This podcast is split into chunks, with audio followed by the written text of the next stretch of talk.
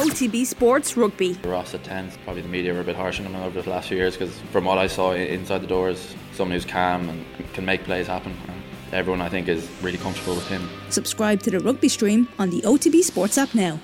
Rugby on Off the Ball. With Vodafone, official sponsors of the Irish rugby team. Team of us. Everyone in. We're going to turn to the rugby now because France, Scotland more than delivered in the uh, events uh, stake. It was very eventful from minute one. Alison Miller, Irish international, with us in the line. Hi, Alison. Hi, Joe. How are you? Great. I know we'll primarily talk about Ireland, Italy in uh, a few moments, but you kept half an eye on France, Scotland. I mean, I don't know where you start, really. Ntamack uh, scored a try after just a couple of minutes, and then uh, Grant Gilchrist was sent off, straight red card. Then uh, Dumortier scored another try just moments after that. So uh, you were thinking pretty much this is no contest. Then uh, Mohammed Haouas got himself sent off, crazy red card. That was on 12 minutes. This is all still inside 12 minutes. Then France scored another try. So at about the 18 19 minute mark, we thought, well, they're now both down to 14 men, but France are 19 nil up, so there's no real way back for Scotland. But Scotland, to their tre- credit, got back into the game, and when Finn Russell scored on 67 minutes, there was just four points in the game at that stage. It was 25 21. In the end, uh, Fickou scored France's fourth try, and almost like Mack Hansen yesterday, put France out of sight with that four point gap, uh, you know, on 67 minutes. So Scottish Pack did very well, got themselves back into the game. Uh, you just kind of chalk it up as um, uh, wonderfully entertaining. What would you say about the performances of both sides? Yeah, I think um, France are certain not, certainly not looking the team they were at the moment. Obviously, they won and they put some very good patches of play together. Like Gael Fickou was excellent. Um, some really nice uh, parts of their game. But I think in terms of like their defense at the moment, it just doesn't look cohesive. Um, you have people coming up in dribs and drabs, and it would have been kind of a hallmark for Shaun Edwards' defense how well United they were in that defensive structure last year, but it's something looks a bit off, I think, in that. Um, I suppose they look a little bit, um, I won't say tired, but maybe heavy or whatever the word is. They're they're they're playing good rugby, but I don't think they're at the level they were at last year, or they're not performing as they were they were. Like you, I thought after like whatever it was, five six minutes was going to just get worse, and I just thought, well, this is going to be a terrible game. But uh, Scotland came back into the game. They might rue the chances. Uh, they might rue the chances they got. Quite like Ireland yesterday, there was times they were in the twenty-two and they weren't clinical and they didn't finish off their scores. But also the start they got didn't help. And you know when it was tight, that tight at the end, towards the end, they might rue the bad start that they got and that they were constantly chasing. So. Um, you know, had they got a better start, things might have been a bit um, fairer for them. But they had some really good performances um, around the park. France are such an interesting case because I think last year, given the age profile and, and given how much the Galthié tenure has been um, all about the World Cup, we just assumed everything's in order. They're only going to be better again in 2023. Um, even the defence point you mentioned, we thought, well, Edwards has this sorted now out now. I mean, it, it's not going to take a backward step. And a few injuries notwithstanding, there is something of a malaise there. Ireland made them look ordinary-ish at times. Uh, Scotland again did very well in Paris against them, and, and, and you mentioned the defensive issues. It's uh, really interesting. I, I, I, like they had an extraordinary year last year, uh, unbeaten. Who knows? Maybe there is a degree of hangover. We just all talked about it in terms of the World Cup, but uh, maybe it did take more out of them than we had realised. Yeah, or you don't know what way they're kind of like periodizing their training, like to go all out for a World Cup and um, who knows? But they're definitely don't look at their like they're buying in. I think in terms of even their overall game plan, I think there's probably a little bit lack of cohesion. They don't look like they're all on the same page. Look, they've phenomenal players there. Penaud, the strength of that like ball carrying winger, like, they've just talent all around the park. But it's just something a little bit off, and it's hard to kind of really figure out what that is. Like I think, as you said, Ireland opened them up um, quite easily at times and like, you know, we always knew about the French flair, the attention French attacking flair, and it was always just something they had to get to their fence right with that to make them a complete team. But um, are they kind of going back to their old ways? I don't know. Is it fatigue? They play a lot of rugby in the top 14. Are guys tired? Do they need a break? Um, it's hard to tell. Yes, with the view to round four at Murrayfield, uh, Scotland down to 14 men early, down 19 nil away from home. If there's something wrong in that squad or, or, or in, in, in, the character and personality of that squad or the team spirit, uh, that's the moment at which you just really start shipping water. For them to come back to within four points in Paris on 67 minutes, I think uh, if anyone was in any doubt, Murrayfield's going to be sticky. Yeah, it is going to be sticky, and I think look, it would have been a very different case um, next week or the week after if um, Scotland won. That would have been a big, big game for Ireland. But at the same time, they're going to be hurt after this, and they're you know they're going to come out and it's, it's it can be as, as I think Simon Zebo alluded on the TV today. It's a hostile place to go to, so Ireland will have to be you know at their best and, and playing good rugby um, and you know fix those small things that went wrong at the weekend. Mm. On the two red cards, so Grant Gilchrist early on. It was uh, shoulder to head. There was no real mitigation. I suppose what uh, f- uh, you know fully damned him was that he had his right arm tucked tight against his body, and the shoulder went into the face of Jelonch. So there was no effort to wrap either. It's a clear red card.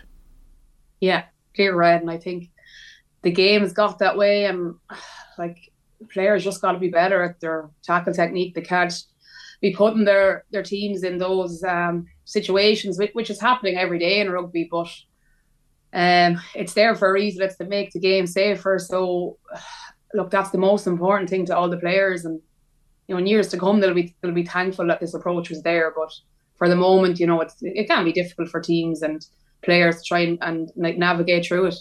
Gilchrist has a pretty good track record. Uh, Mohamed Haouas, uh, who was subsequently sent off for France, he doesn't. Uh, he was sent off in Murrayfield a couple of years ago for throwing a punch.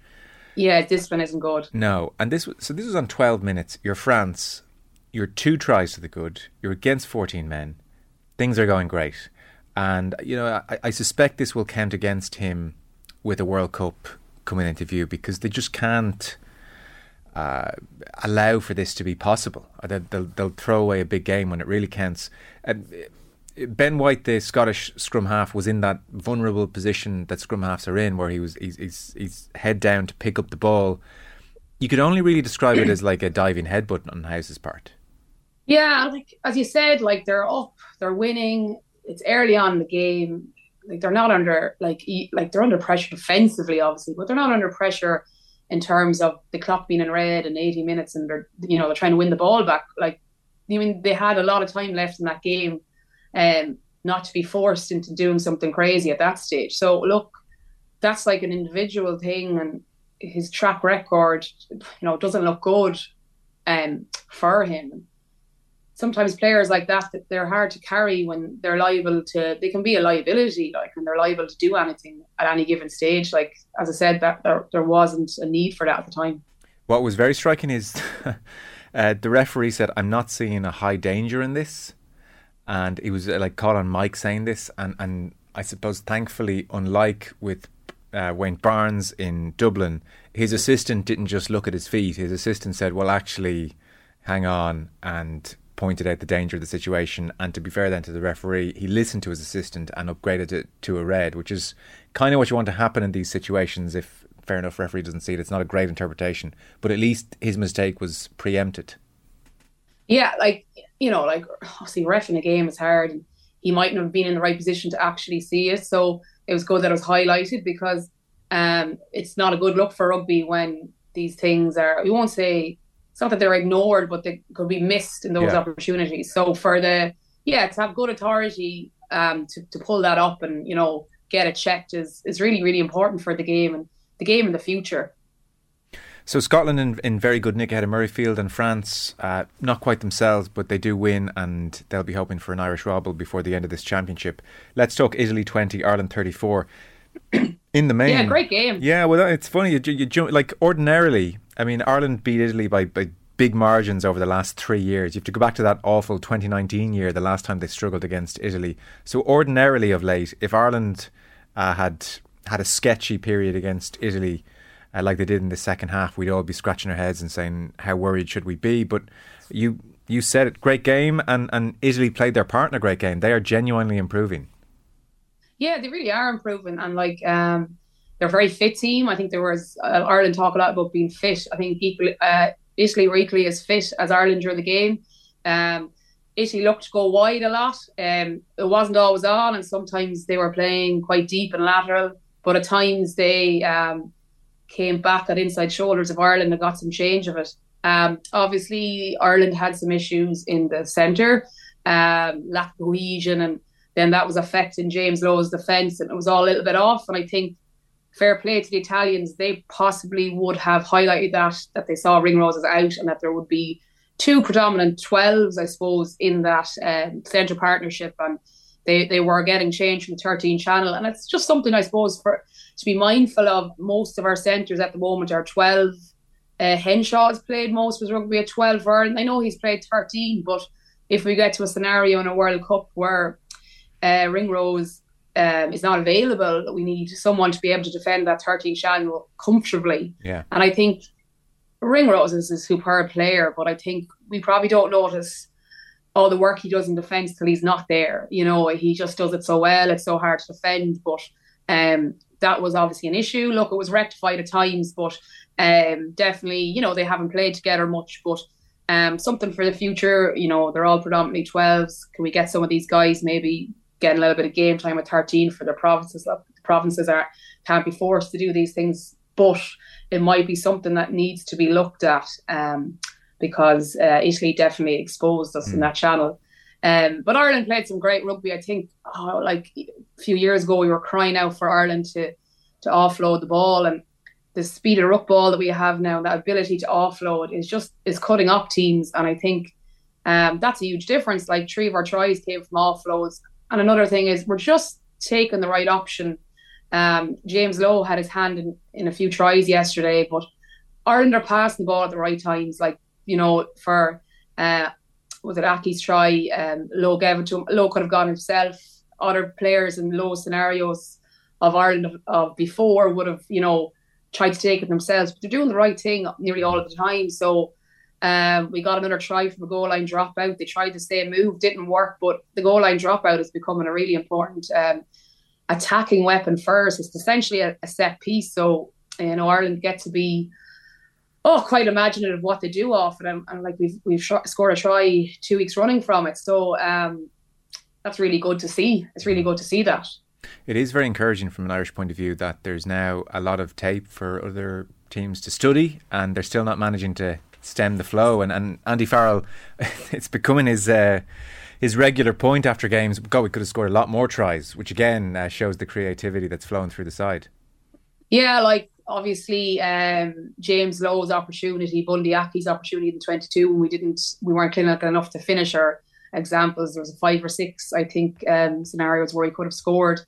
Um, so it just shows that we're like we're creating those opportunities and they're there, but um, we just got to finish them now. Hmm. But I think um, there was some great tries scored, and I think like the subs that came on when they came on yesterday, like O'Mahony, uh, Baird, Sheehan, they made a huge difference. And um, Conor Murray looked great. He looked back to his best. Um, and I think with this um, Andy Farrell team, they talk a lot about being themselves on the pitch. And like I know that they're all saying that and they're enjoying camp and they're they're loving playing rugby. But like I think that's probably fairly obvious when you have Conor Murray come off the bench and he has the confidence to to snipe at the ruck like he used to and yeah. get that offload away to Hansen who's brilliantly trailing, you know, behind the ruck just hiding in there looking for an opportunity. Uh, Andy Farrell talks about like his wingers being untidy and wanting to come off their wings, get involved, look for work, and Hansen did that really well. And I thought Hansen's uh, subtlety of hands yesterday was very, very good, um, mm. especially for Keenan's try. Um, he was good, and I just think these things are like really important for this Irish team. I suppose maybe an area of where they could improve. We we did get cut open by Italy at times, and I think um, we can sometimes be a little bit vulnerable um, from teams that like to run or play a little bit unpredictable. Um, in November against Fiji. Now, look, it was a very changed team, but at yeah. times we just looked exposed. Sometimes in the wider channels, sometimes when a team will do what's unexpected in that given moment, like you, you think, oh, teams maybe going to exit the, uh, any sensible team would exit in this scenario, but they then decide to run or mm. do something unexpected. And I think maybe at times that's where we um, could improve. Um, our defence probably wasn't where it should have been. It was 20, uh, 20 plus missed tackles. So that's something um, that will have that they'll have to look at. Yeah. Obviously, some of that coming from uh, the centre partnership. But um, yeah, I just think times we just look a little bit exposed from like Italy were running from deep and they were at times going laterally, but you know they got behind us and um they they were good. Like you know, there's some great players. Cannone, the number eight. You know, Garbisi, Capuozzo. I don't know if I'm pronouncing that right. Um, these are all very dangerous players, and they're playing a, a, like a new brand of rugby. And I think like it's really important for the Six Nations and World Rugby that Italy are competitive. And like there's so little teams in World Rugby that can win a World Cup or be competitive but we need a team like Italy that's in a really important competition like the Six Nations to be doing what they did yesterday and to be as they said themselves, like um, Crowley said, he's they're not they're not happy with that. They're not here for mm. moral victories. They thought they could cr- have a crack at Ireland, they didn't, and they'd be disappointed about that. And I think um, towards the end, when they kicked and they had an overlap, like that's a missed opportunity for them that um, that they didn't take advantage of. Yeah, if we dig into that defensive point for a moment. Ireland had 27 missed tackles. They had 20 in the Was first it, half yeah. alone. So Ireland, yeah. Ireland had more missed tackles in the first half than Italy had in the entire game. Italy had 18 across the entire game. That's kind of an extraordinary statistic. So I, I absolutely accept, and, and, akin to the Fiji game, it's a side that have never really played together before. From 9 through to 13, they're all uh, feeling each other out a touch. On the Ringrose point, though, like it sounds like you're pretty much saying no one there is ever really going to get up to speed with where he is. Is, is it just in terms of the the many small decisions he's making across 80 minutes? That's the difference. Like if Aki was given time at 13, would he would he get up there or you're not so sure? Yeah, like it's a it's a combination of things. It's it's time playing there. It's it's your experience to know how to defend, when to hold, when to push, um, when to trust, and like there was times I suppose Aki was pushing out too early and getting caught. Yeah. Um, on his inside, going too early. Um, you know, it, it it's been used to playing with the player inside you, but it's also being in those scenarios countless times where you have to make these really split decisions really quick and like Ringrose is playing there like a lot, so he he's he's made mistakes and he's he's recovered and he's he's learned. So, mm. not saying that Aki can't uh, figure it out, but I think, as I said, maybe like we're very dominant on 12s and yes maybe some of these guys need to get in those scenarios where they're it's a different position it's different yeah. defense you're going to connect with your winger you got to connect with your 12 and there's a lot going on and and teams nowadays with with so many option runners um you got to make these split decisions uh, like really fast mm. and if you don't make the correct one you're exposed so um maybe like obviously it wasn't uh, you know, it was last minute, and maybe that's good. Maybe it's good that they were in that scenario yesterday, and mm. they, and they have identified that something that that needs to be um, addressed, and that we give these lads time, and um, you know, but it's a bit of both, really, to be honest. Yeah, no, that's fair.